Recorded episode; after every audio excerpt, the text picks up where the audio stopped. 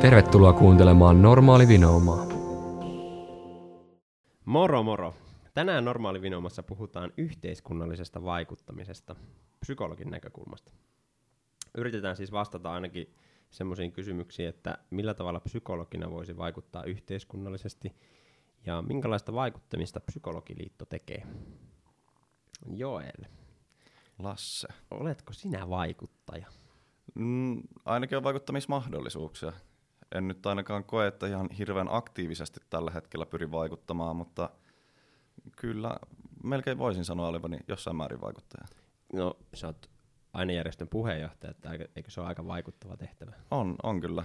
Että ei, tällä hetkellä ei ollut mitään semmoista agendaa varsinaisesti, ainakaan henkilökohtaisesti, minkä eteen on pyrkinyt vaikuttamaan, mutta toki ainejärjestönä nyt ollaan vaikka äänestämiseen kannustettu ja tuota, tämän päivästä ilmastolakkoakin, joka nyt perjantaina oli, niin mainostettu jäsenistöllemme.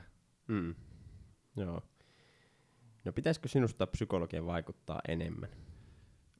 Kyllä pitäisi, että meillä on todella paljon fiksuja psykologeja ja äh, kyllähän niin kuin nyt alkaa tuntua, että mediassa ja lehdissä äh, me, meitä kuullaan ja äh, meidän juttuja luetaankin, mutta totta kai se voisi olla jotain muutakin ja vielä enemmän. Ehkä joo, ja äh, psykologia on kuitenkin niin nuori ala vielä Suomessa, että, että ehkä se siitä kasvaa pikkuhiljaa. Ja- Ja niin. psykologia on aika vähän myös.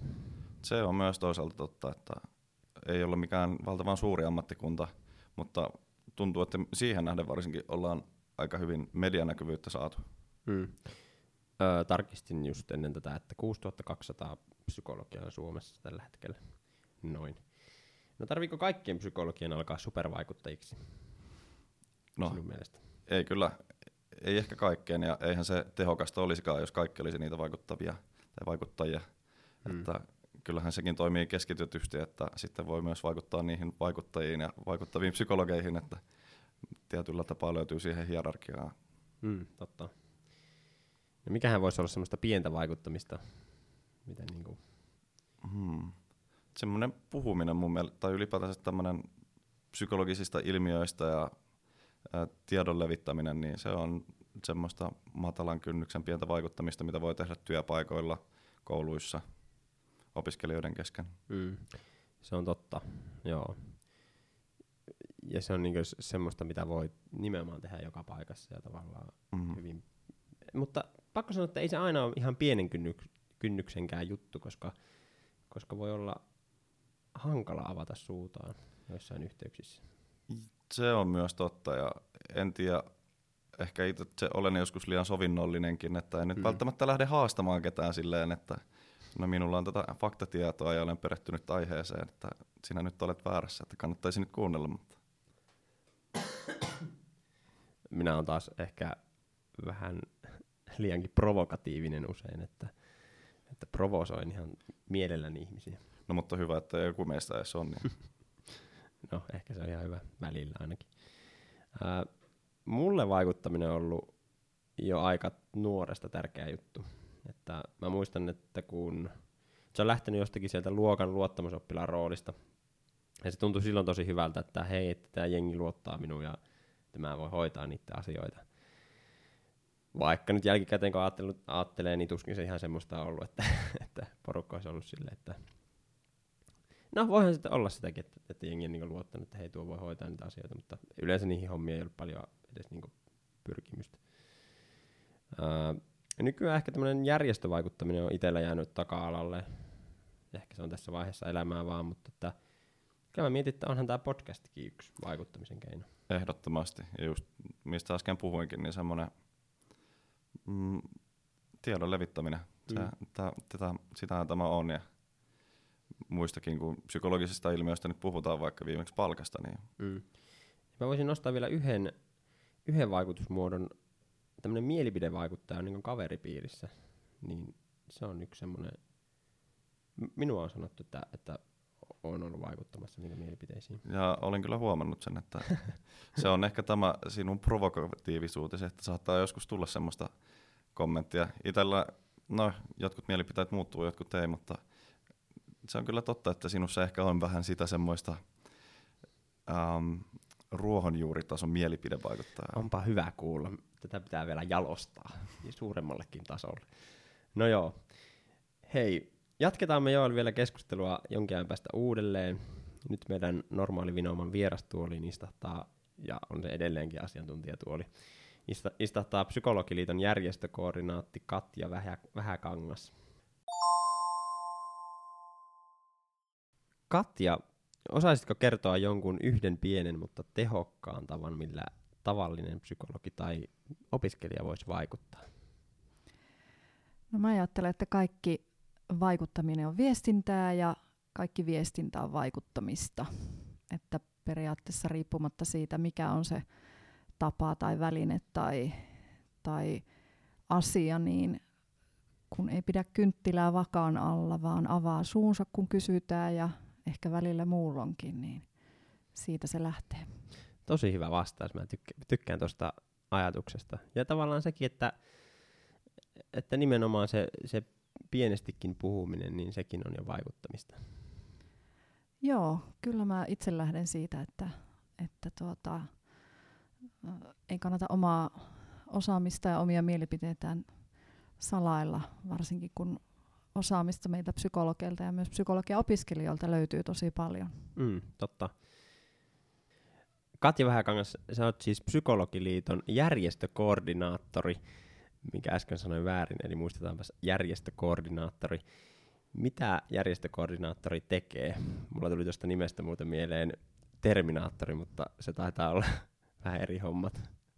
Mielellään mä oon se järjestöterminaattorikin, mutta siellä oli liitossa nyt keksitty tämmöinen titteli. Mä mietin, että on niillä ollut hauskaa, kun ne on yrittänyt miettiä, että millä nimellä ne voi kutsua tämmöistä niin sanottua joka paikan höylää. Tämähän on uusi tehtävä nyt liitossa ja vielä oikein ei tiedetä, että minkälaiseksi tämä muodostuu, mutta pääasiassa vastuut koostuu tämmöisistä kunta-alan järjestöpäällikön tehtävistä, Hmm. Eli semmoisia tehtäviä, mitä liitossa Max Ervast on aiemmin, aiemmin hoidellut, niin siirtyy, siirtyy nyt minulle sitten tämmöinen kunta-alan edunvalvonta siellä, siellä Jukon päässä ja vähän ylemmillä tahoilla neuvottelupöydissä. Joo. Sen lisäksi mä koordinoin sitten kuntapuolen luottamusmiesten toimintaa ja yhdistysten palkkavastaavien toimintaa ja on muutenkin yhdistyksiin päin semmoinen niin sanottu jäsenhankinta, koordinaattori tai millä nimellä sitä nyt sitten kutsuiskaan. Okei. Otetaanko sinun yhteyttä jossakin asioissa sitten? No periaatteessa semmoinen suora jäsenneuvonta on keskitetty nyt sitten Max Ervastille, joka aiemmin teki tätä palkkaneuvontaa, mutta tällä hetkellä Max tekee tämän palkkaneuvonnan lisäksi myös sitten tämmöistä ammatillista neuvontaa, että tämmöiset neuvontakysymykset on keskitetty nyt hänelle ja minä sitten teen vähän tällä taustalla, taustalla sitten asioita näiden, näiden eri luottamustoimissa olevien yhdistysten ja Jukon ihmisten kanssa. Joo. Nyt kun puhutaan vaikuttamisesta, niin minkälainen vaikuttamishistoria Joo. sinulla on? Saanko vielä hieman jatkaa tuohon, kun mä sanoin, että oli tämmöinen joka paikan höylä tehtävä, niin tässä ei suinkaan ole kaikki, vaan sen lisäksi mulle kuuluu joitakin koulutuskoordinaattorin tehtäviä tuonne Akavan suuntaan ja sitten kun tiedätte, että Psykologiliitto näitä tämmöisiä sertifikaatteja myöntää ja Europsy-pätevyyksiä, niin myös niiden, niiden koordinointi kuuluu minulle. Ja sitten mä ton Lisan kanssa yhdessä tehdään sitten tämmöistä opiskelijatoiminnan juttuja myöskin. Eli paljon hommaa riittää. Joo, katsotaan mihin kaikkeen tässä repee. Tosiaan oli kysymys, että minkälaista vaikuttamishistoriaa sulla sitten on tässä nykyisessä tehtävässä on toki, toki päästä vaikuttamaan, mutta, mutta entä sitten sieltä takavuosilta? No jos lähdetään ihan sieltä, sieltä lapsuudesta saakka, niin mä oon tämmöisestä vaikuttajaperheestä, ja kuten hyvin tiedetään, niin tämmöiset tämmöiset asiat kyllä sitten, niillä on, niillä on merkitystä, että minkälaisessa perheessä on kasvanut, ja mulla on ollut aktiiviset vanhemmat, ja ovat edelleenkin, ja mun veli on myöskin aktiivinen, mm. vaikuttajajärjestötoimija ja, ja sieltä kai on tullut sitten semmoinen jonkinlainen vaikuttamisen halu ja tämmöinen järjestötoimijan sielu on sitten, sitten kasvanut ja mä oon oikeastaan jo heti opiskeluaikojen alusta lähtenyt sitten ensin mukaan ainejärjestöön ja sitten tuonne ylioppilaskuntaan ja, Ja sitten kun mä valmistuin, niin mä heti liityin sitten Keski-Suomen psykologiyhdistyksen johtokuntaan ja siellä mä oon edelleenkin mukana ollut mm. jo yli 15 vuotta ja olin aika pitkään puheenjohtajana myös. Ja sitten tämän Kepsyn kautta mä oon, mä oon sitten kulkeutunut tuonne Helsinkiin myös liiton piiriin erilaisiin tehtäviin. Siellä mä oon ollut vähän aikaa hallituksessa ja sitten mä oon ollut psykologiliiton valtuustossa tosi pitkään ja viimeiset vuodet nyt sitten siellä valtuuston puheenjohtajistossa, josta mä sitten siirryin tämmöiseksi palkkatyöläiseksi. Kuulostaa siltä, että, että olet ihan oikea henkilö tähän hommaan, koska pitkä vaikuttamisputki, etten sanoisi. No joo, se on vähän kuin, jos jossain kysytään, että olisiko joku halukas hoitamaan tätä tehtävää, niin jostain syystä toi oikea käsi aina vaan meinaa nousta, vaikka en tiedä millä kirveellä se pitäisi hakata poikki, jos haluaa, että se ei nousisi. Onko sulla vielä joku semmoinen haave, missä haluaisit erityisesti olla? No ei mulla tällä jä, niin kuin vaikuttamisen saralla sinällä ole. Mä oon aina mennyt niin kuin tilanne ja vastuutehtävä kerrallaan ja ne on vaan vähän niin kuin tupsahtanut eteen niin kuin tämä työkin. Mm-hmm. Että, että tuota, ei mulla semmoisia kunnianhimoisia tavoitteita sillä saralla ole. Joo. Tuota, jos mennään tarkemmin tähän niin vaikuttamiseen ja psykologian näkökulmasta siihen, niin kun katsotaan näitä eduskuntavaaliehdokkaita, niin psykologia löytyy Psykologiliiton sivuilta, mutta niitä on vain viisi. Ja kun taas OAJ-listauksessa pelkästään Keski-Suomesta löytyy 11 ehdokasta. Toki opettajia myös on ylipäätään enemmän, mutta onko psykologit aliedustettuna poliittisessa vaikuttamisessa, varsinkin eduskunnassa? No kyllähän ne varmasti on. Että se on toisaalta aika hämmästyttävääkin, että jos mietitään, että me psykologit ollaan, ja itse mielen ennen kaikkea olevani yhteiskuntatieteilijä, niin meillä jotenkin jo koulutuksen kautta tulee semmoinen semmoinen laaja kuva jotenkin tämmöisestä vaikuttamisen mahdollisuuksista niin yksilön kuin yhteisöjenkin tasolla. Niin siinä mielessä on jotenkin hämmästyttävä, että miksei psykologia sitten näy enemmän tuolla poliittisessa päätöksenteossa.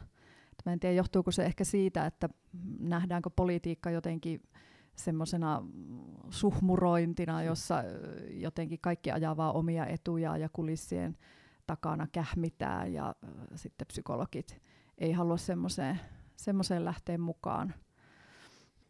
Se on mielenkiintoista, että, että, että ne ei vaikuta, koska nimen, mulla on vähän samanlainen olo, että, että nimenomaan meillä on semmoinen ajatus, että, että me oltaisiin tavallaan hyviä vaikuttamaan ja me, meillä olisi myös sanottavaa moniin asioihin. Mutta että liekka kaikilla niin mustavalkoinen kuva tuosta politiikasta, että se olisi niin, ehkä mä tässä peilaan omia ennakkoluuloja, niin että itsekin tunnustan, että olen jotenkin tällä tavalla ajatellut, ajatellut enkä ole tuonne politiikan kiemuroihin sitten lähtenyt mukaan, vaikka on kovasti houkuteltu. Tosin mun piti omiakin ajatuksia ja mielipiteitä vähän tarkistaa tuossa, tuossa kun tuli ajankohtaiseksi nämä mahdolliset maakuntien perustamiset ja mm. maakuntavaalit. Ja siinä kohtaa mä aloin ajatella, että – siinäpä olisi semmoinen päätöksenteon taso, missä psykologi, psykologilla erityisesti voisi olla paljon annettavaa. Että jos hahmottelee vähän kärjistetysti sillä tavalla, että, että siellä kuntapolitiikassa päätetään vähän semmoisista yksittäisemmistä asioista, vaikka koulujen tai neuvoloiden tai terveysasemien lakkauttamisesta kenties, mutta sitten sitä vaikutusvaltaa on kuitenkin varsin vähän esimerkiksi semmoisiin laajempiin kokonaisuuksien hahmottamiseen, sairaanhoitopiirien toimintaa. Mm. Sitten siellä valtakunnan tasolla eduskunnassa taas la- päätetään tämmöisiä laajempia lakeja, yleisempiä asioita, joilla raamitetaan kansalaisten oikeuksista vaikka terveyspalveluihin yleensä, mutta sitten jos nyt nämä maakunnat olisi tullut, niin siellähän olisi päätetty juuri semmoisista ihmistä tosi lähellä olevista ja tosi tärkeistä ja merkityksellisistä arkeen vaikuttavista asioista, niin kuin tämä sote-palveluiden kokonaisuus. Ja mä ajattelen, että juuri siinä kohtaa psykologi, joka jo ihan työssäkin toimii monenlaisten palveluiden ja, ja sektoreiden rajapinnalla, niin hän on juuri se, joka hyvin hahmottaa tämmöiset palvelukokonaisuudet. Mm. Ja, ja niin siinä sitten, sitten kävi, että minäkin sitten löysin itseni allekirjoittamasta jo lupausta, että olisin ollut lähdössä ehdolle, mutta nyt kun tämä sote kaatui, niin ei tullut sitten vaalejakaan, mutta että ei mulla nyt mitään sen kummempaa kunnianhimoa olisi siihen suuntaan lähteä, hmm. koin sen jotenkin velvollisuudeksi. Joo. Mutta kyllä varmasti psykologia tarvitaan ihan jokaisella päätöksenteon tasolla, että ihan kun lähtee vaikka siltä omilta työpaikoilta tai vaikka sieltä opiskelupaikasta, niin siellähän se jo alkaa se vaikuttaminen. Ja mm. sitten se voi päättyä sinne eduskuntaan tai joihinkin muihin korkeavaikutusvaltaisiin asiantuntijavirkoihin siellä maan hallinnossa. Onhan siellä niitäkin, että ei tarvi olla mikään poliitikko, vaan voi olla virkamies. Mm, totta. Mutta puutu vielä siihen tavalla, että, että psykologeja on aika vähän. Jos miettii, että, että niitä opettajia, niin niitä on noin 80 000. Niin. Ja, ja sitten psykologeja vain se 6200, niin aika kovaa pitäisi huutaa, että, että tämmöisen pienen pienen joukon ääni kuuluisi. Näinhän se on, ja eihän tuolla millään vaikuttamisen tasolla asioita tehdä yksin, vaan siellä ollaan mm. yhdessä koko ajan muiden kanssa. Ja se on hyvin konkreettista se, konkreettista se yhdessä tekeminen siellä, ja se on ainakin minua itseä tässä koko järjestöhommassa ja vaikuttamisessa semmoinen, mikä eniten vetää puoleensa, se yhdessä tekeminen. Joo. Mutta kun puhuit noista opettajista, niin mulla tuli mieleen semmoinenkin asia, tämä nyt voi olla ihan vaan tämmöistä omaa arvailua, mutta onko sitten jotenkin myös niin, että meidän tämä työ, mitä me tehdään, niin mm, ihan tämä arkityö, vaikka nyt siellä kliinikkona, niin se on niin jotenkin mukaansa tempaavaa ja innostavaa ja inspiroivaa, että ei tule ainakaan sen takia tarvetta hakeutua vapaa-ajalla järjestöhommiin ikään kuin semmoisena porttina, että pääsis pois niistä ikävistä päivätöistä, kun nyt mm. esimerkiksi nuo opettajat otit esimerkkinä, niin paljon on puhuttu viime aikoina siitä, että opettajan koulutuksessa tai opettajan koulutuksella olevat yrittää hakeutuakin johonkin muihin hommiin. Että ehkä meillä ei ole tarvetta tai halua siihen. Joo, itse asiassa tätä mä oon miettinytkin, että, että voiko olla vain niin, että, että psykologit on usein niin intohimoisia sitä alaa kohtaan, että ei haluta sitten alkaa tekemään jotakin semmoista, mikä ei liity siihen alaan niin paljon. Niin, kyllä mä ihan itsekin mietin, kun mä oon pitkän kliinisen uran tehnyt ja nyt kun mä siirryn tuonne järjestöpuolelle töihin, niin kyllä se tuntuu aika haikeeltakin, että mm. et joutuu tavallaan luopumaan jostakin. Että ei se ole ollenkaan semmoinen, mistä niinku haluaisi pyrkiä pois, että minäpä lähden järjestöhommiin tuonne Helsinkiin, että ei tarvitse tehdä tätä kurjaa päivätyötä. Ja se on ihan hyväkin niin, että psykologit ajattelee ehkä pääsääntöisesti niin. Toivottavasti se on niin päin, eikä niin, että me jotenkin oltaisiin niin uupuneita ja väsyneitä siihen meidän raskaaseen työhön, että me ei sen takia jaksettaisi enää sitten vapaa-ajalla tehdä mitään, vaikkapa sitä järjestötoimintaa. Joo. Osaatko sanoa sitten, että, että voiko siellä olla tavallaan päättäjissä psykologitaustaisia ihmisiä, mutta ne ei vaan ole sillä psykologin nimikkeellä esillä? Niin voi olla, että nyt nämä, mitkä nyt sieltä oli poimittu, poimittu sinne Psykologiliiton sivuillekin, niin hehän saivat itse ilmoittautua, että mm. voi, voi toki olla, että on muitakin, mutta kaikki psykologitaustaiset eivät välttämättä ole liiton jäseniä tai mm. eivät muuten halua tuoda tätä asiaa esille. Niin, joo. Vai eivätkö psykologit vain osaa vaikuttaa? No, tosta mä oon kyllä eri mieltä. Meillä on erinomaiset edellytykset vaikuttaa. No okei, okay, minä hyväksyn sen. Psykologiliiton vaalitavoitteesta löytyy muun muassa varhaiskasvatuslain täydentämistä ja psykologipalveluiden saataville tuomista perusterveydenhuoltoon. Mitä puoluetta Psykologiliitto kannattaa näiden asioiden kannalta näissä vaaleissa? Niin, todellakin nyt ihan ensimmäistä kertaa liiton historiassa ikinä on muotoiltu ihan kirjalliseen muotoon meidän aivan ihka omat vaalitavoitteet kyllä mä näkisin niin, että meille olennaisempaa ehkä kun alkaa perkkaamaan läpi, että kuka tai mikä puolue nyt varsinaisesti menisi juuri näiden meidän tavoitteiden mukaisesti, niin on ylipäätään saada meidän viestiä läpi monikanavaisesti ja joka suunnasta. Koska hmm. ei me vielä tässä vaiheessa edes tiedetä, että ketkä puolueet siellä sitten vaalien jälkeen vallassa on. Eli kyllä me järjestönä tehdään yhteistyötä ihan kaikkien puolueiden kanssa. Joo. No onko jotkin puolueet sitten ottaneet kantaa näihin aiheisiin? Mä vähän arvalin, arvasin, että se nyt vastaa suoraan, että mitä, mitä te kannatatte. Tämä oli toinen poli- poliitikon vastaus. Että. Nimenomaan. Mutta onko sitten joku puolueet ottaneet kantaa näihin juttuihin? No tota, mun täytyy nyt sanoa, että mä en ole ehtinyt vielä lukea kaikkia puolueohjelmia läpi, mutta sitäkin ollaan liitossa kyllä tekemässä. Et meidän ammattiasioista vastaava psykologi Veera Kerkov ja Anna-Rilla Ahtola, meidän puheenjohtaja, niin kyllä he on tätäkin työtä tekemässä. Sanoi, että para, parasta aikaa niihin tutustuvat kaikissa väleissä, kun vaan aikaa mm. jää. Mutta se, mitä siellä niin kun on kyllä havaittavissa, niin kyllä siellä semmoisia meidän, meidän suuntaisia tavoitteita varmasti ihan jokaisella puolueella on, mutta toki ne heidän vaaliohjelmatkaan ei voi kovin yksityiskohtaisia olla. Mm. Et ehkä on että siellä on enemmän semmoisia yksittäisiä ehdokkaita, jotka on hyvinkin kartalla asioista, mm, ehkä heidän oman kiinnostuksen tai osaamisen kohteen jotenkin mukaisesti nämä mielenterveyden ja hyvinvoinnin asiat kiinnostaa sitten joitakin ehdokkaita keskimääräistä enemmän. Joo.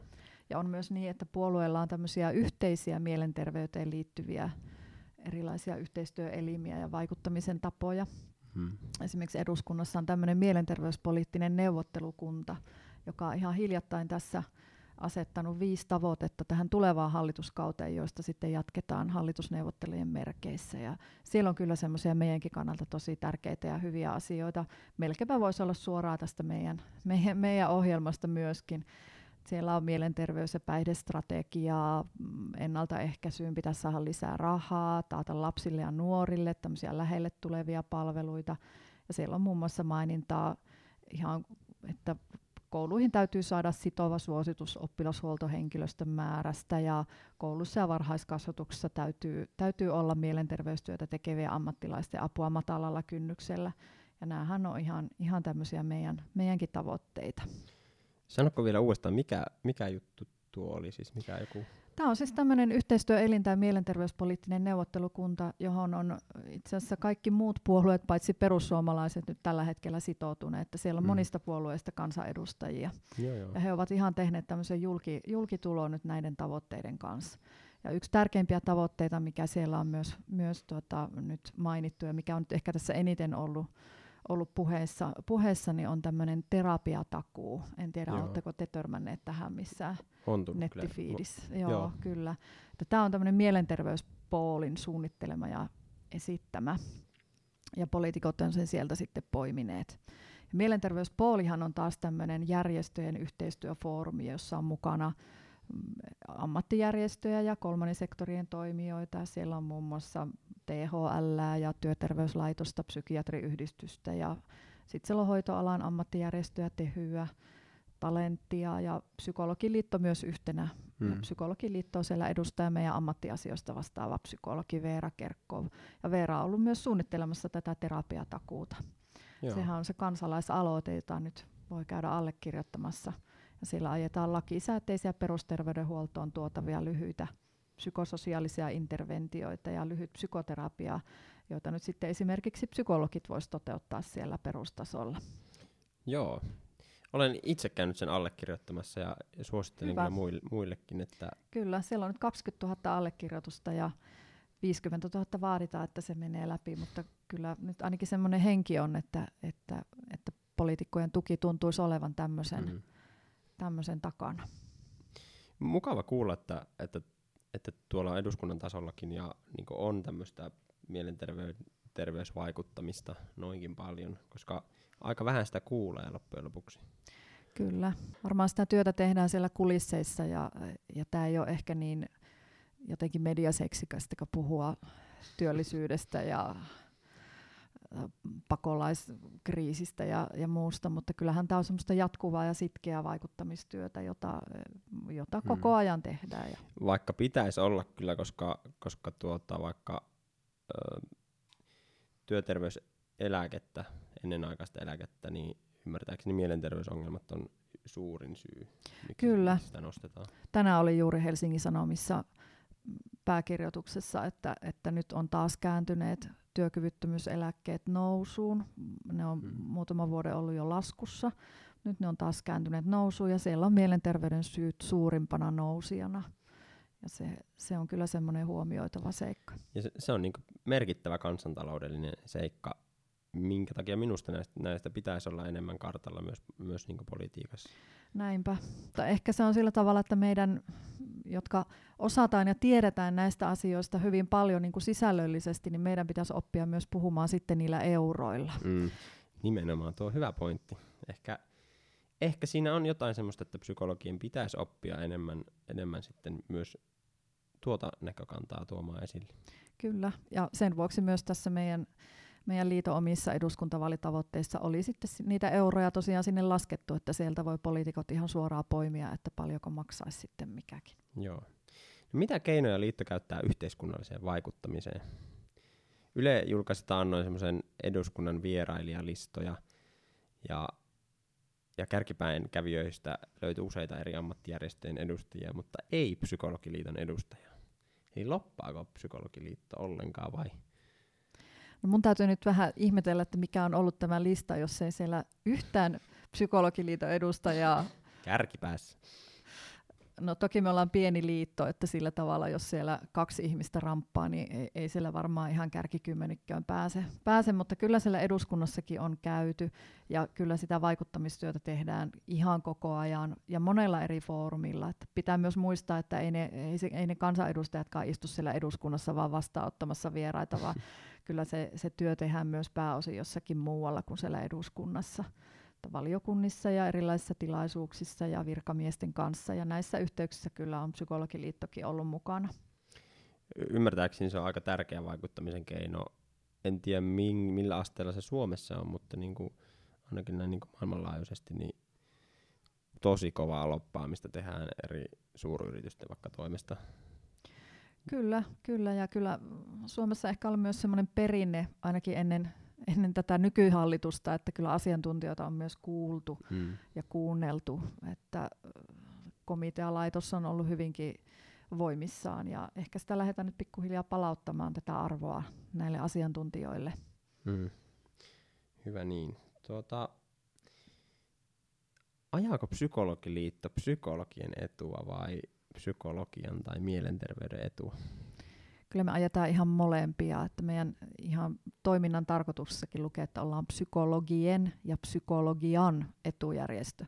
Ja se on itse asiassa aika harvinaista tuolla ammattiyhdistyskentällä, että, että aika monet ammattiyhdistykset ovat perinteisesti olleet tämmöisiä niin kuin palkansaajien etujärjestöjä, jossa ajetaan niiden työntekijöiden etuja, mutta psykologiliitto on sillä tavalla vähän erilainen erilainen, että, että me myös tämä, niin kuin tämä psykologiatieteen edistäminen kuuluu meidän tehtäviin. Mm. No hyvä kuulla niin, mutta entä jos ne on ristiriidassa keskenään? Voisiko sulla heittää jotakin esimerkkejä, milloin ne voisi olla ristiriidassa? No esimerkiksi semmoinen, että öö, no mulla on yksi tarina tästä. Eräs ystävä soitti mulle kerran ja kysyi mielipidettä semmoiseen asiaan ja hän oli siis musiikkioppilaitoksessa kysytty tekemään semmoista eräänlaista tukityötä niiden opiskelijoiden keskuudessa liittyen heidän sen lopputyöprojektiin. No, hän ei ole minkään sortin niin psykologian tai sairaanhoidon ammattilainen, mutta hän oli tavallaan itse tehnyt sen työn ja sitten tavallaan tämmöiseksi vertaistueksi. Ja koska se uuvutti niitä opiskelijoita tosi paljon se työ, niin se myös työllisti sitä psykologiaa tosi paljon. Ja sitten sen takia häntä pyydettiin tähän niin kuin, tavallaan lisäresurssiksi siihen psykologin rinnalle. Mm. Ja hän sitten kysyi multa, että mitä mieltä, mieltä minä olen siitä, että voiko hän tehdä tällaista työtä, koska hän ei ole ammattilainen. Ja minä ajattelin siihen, että, että no totta kai voi, jos, jos kerran ne op, opiskelijat saa siitä niin apua. Että, ja sitten mä mietin silloin, että mitä hän psykologiliitto sanoisi, koska, koska tässähän tietyllä tavalla viedään ehkä psykologin paikkaa. Tai että, mutta että jos ei resursseja ole välttämättä aina palkata psykologiaa, niin voidaanko palkata vähän niin matalamman kynnyksen apua?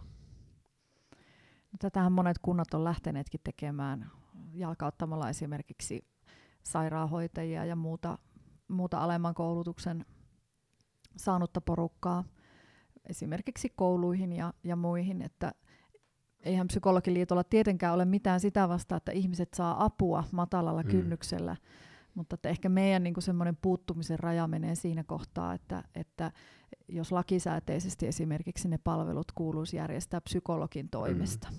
ja sitten pelkästään rahaa säästääkseen työnantaja palkkaakin sinne esimerkiksi sen psykiatrisen sairaanhoitajan, ollenkaan väheksymättä sairaanhoitajan ammattitaitoa, mutta että kyse, kyse on kuitenkin sitten vähän eri tulokulmasta siihen asiaan, jos laissakin määritellään, että tietyt palvelut täytyisi olla psykologin järjestämiä, niin ei siitä voi silloin luistaa oikein työnantajakaan. Kyllä niissä tilanteissa varmasti liitto siihen puuttuu.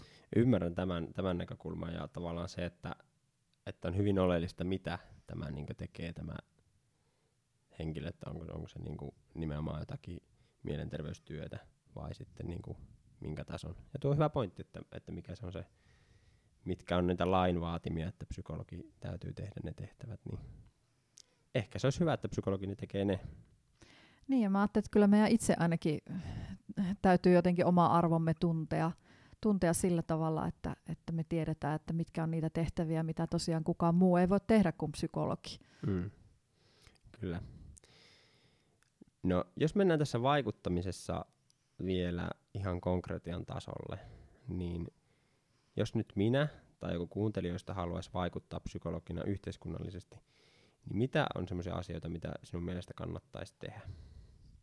Me ollaan puhuttu ainakin tästä puhumisesta ja semmoisesta ruohonjuuritason vaikuttamisesta, mutta entä muita juttuja? Pitääkö, pitäisikö se lähteä sitten eduskuntavaaleihin ehdolle? No varmasti maailma kaipaa lisää hyviä aktiivisia psykologiehdokkaita, mutta on myöskin niin, että, että niin kuin tässä jo aiemmin te keskustelitte Joelin kanssa, että se ei ole kaikille varmasti yhtä luonteenomaista olla mm-hmm. tuolla parikaadeilla etunenässä menossa ja, ja puhumassa joka paikassa ja tuomassa asioita ja omia mielipiteitään julki, että se toki täytyy ymmärtää.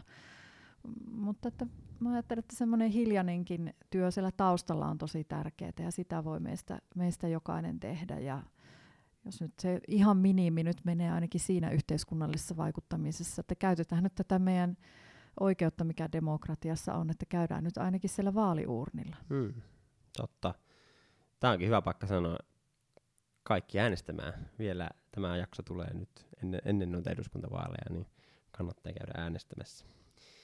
Tuota, mitä riskejä vaikuttamisella on ammatin näkökulmasta? Tämä on minusta ihan mielenkiintoinen kysymys, koska – erityisesti kyllähän se psykologin ammattiinkin vaikuttaa semmoinen niin julkisuus ja tämmöinen, niin oletko sinä huomannut jotakin semmoisia riskejä tai haittapuolia siinä, että on, on vaikuttamassa ja esillä? No mulla ei omakohtaista kokemusta siitä, siitä ole, mutta kyllä mä kieltämättä siinä vaiheessa, kun mietin vaikka niitä mahdollisia maakuntavaaleja, niin sitten mä mietin, että mitä se tarkoittaa tämmöisenä kliinikkona, kun sitten oma pärstä on jossakin mm, lehden sivulla, että olen ehdokkaana sinne ja tänne, että voiko se vaikuttaa jotenkin siihen, miten asiakkaat sitten minusta ajattelee. Mutta sitten mä ajattelin myös niin, että, että voi tulla moni, monenlaisia muita yhteyksiä, että ihmisiä me psykologitkin ollaan, että mm. yhtä lailla Mä voin törmätä vaikka niihin mun asiakkaisiin vaikka vanhempana tai, tai, tai jonakin muuna, muussa roolissa kuin siinä psykologin roolissa. Mm. Että, eikä se ole muusta kiinni kuin siitä, että, että se asia puhutaan auki. Mm. Ja loppuviimeksi asiakkaalla on kuitenkin oikeus valita työntekijänsä, että jos tulisi joku semmoinen asiakas, joka vaikka sanoisi, että no mä en halua sun vastaanotolle tulla, kun sulla on tuommoiset mielipiteet, vaikkapa jos asiakas yleistää, johonkin tiettyyn puolueeseen kuulumiseen jollakin mm. tavalla, että, et, niin mikä siinä, se on hänen oikeutensa ja, ja toki siitä voi päästä aika hedelmälliseen ja hyvään keskusteluun, että mitä se tarkoittaa vaikka se hoitosuhteen kannalta, mm. että psykologikaan ei ole mikään tapula raassa, vaan siellä on ajatteleva ja mielipiteitä omaava henkilö. Totta. Tuo on muuten sellainen aihe, mihin, mihin palataan vielä tässä podcastissa tulevaisuudessa, eli tämä julkisuus ja ehkä sosiaalinen media. Tuota, mutta se on varmaan sitten semmoinen, mikä, minkä se vaikuttaminen voi tuoda mukanaan juuri. juuri. No kyllä siihen ainakin kannattaa sitten jollain lailla valmistautua, että tämmöisiäkin kysymyksiä voi tulla eteen, että hmm. osaa sitten niihin vastata. No hei, mulla on vielä yksi, yksi case-esimerkki, mitä voitaisiin vähän ratkoa yhdessä, että mi- miten tähän voisi vaikuttaa. No anna tulla. Ää, kirjakaupoissa ne psykologian kirjat on aina rinnakkain ja jopa sekaisin rajatieteiden kirjojen kanssa. Siellä on tarotkorttien tulkintakirjat somasti vierekkäin psykologian tieteellisten kirjojen kanssa. Ja minä olen miettinyt, mulla ärsyttää se, ja mä oon joskus yrittänyt lähteä tätä vaikuttamaan tähän asiaan, niin mitä minun tulisi tehdä sinun mielestä, että tämä asia korjattaisiin? No ihan tietenkin yksittäisenä asiakkaana ja nimenomaan maksavana asiakkaana hän kannattaa lähestyä sitä kirjakauppiasta ja, ja, ja esittää, että vien rahani muualle, ellei tämä tilanne muutu, että se voi olla aika vaikuttavaa. Siinä on se ongelma, minä itse asiassa sanoin työntekijälle sitten, että, että mistä tämä johtuu, että ne on näin. Ja hän sanoi, että se johtuu siitä, että, että kustantajat saa itse määritellä, että minkä kategorian kirja se on. Ja mm. sitten kun se tulee sieltä kustantamolta sinne kirjakauppaan, niin jos siinä lukee, että psykologia, niin se menee silloin psykologian hyllyyn. Ja no, en minä tiedä, miten tuohon sitten mm. pystyy vaikuttamaan. Että niin, eli sitten pitäisi lähteä sinne ylemmälle, ylemmälle taholle. Niin vaikuttamaan niihin kustantamoihin, että miten, miten he niin kuin, tavallaan kategorisoivat niitä kirjoja. Niin. En mä niin. tiedä, onko se myyvämpi kirja sitten, jos se on psykologian puolella. Niin, psykologia ehkä mielletään tämmöiseksi ihmisläheiseksi jotenkin otsikoksi, jonka alle voi laittaa vähän kaikenlaista, mutta kyllä tuo on ihan todellinen ongelma ja siihen kyllä kirjastossakin hmm. monesti törmää, että siellä on vaikka mitään humpuukia. Ja kyllähän tähän niin kuin psykologiliitto myöskin osaltaan, osaltaan yrittänyt vaikuttaa ja jatkaa myös vaikuttamistyötä, että saataisiin nyt, jos ei nyt ihan tätä kirjakauppa-asiaa kuriin, niin sitten ainakin, ainakin tämmöiset asiat kuriin, että tämä niin sanottu puoskarilaki saataisiin vihdoin viimein jossain mm. vaiheessa sitten Suomessakin voimaa, että ei ihan kuka tahansa voisi mitä tahansa hoitoja antaa kenelle tahansa. Joo, totta. Mutta tuo on semmoinen, semmoinen asia, että se niinku, minun mielestä vähän pilaa niinku psykologian alan tieteen uskottavuutta niinku tavallisen kulkijan näkökulmasta, kun se menee sinne kirjakauppaan ja sitten se menee, että no jaha, täällä psykologian hyllyssä on tämmöistä mm. meininkiä, niin mm. se on vähän hankala.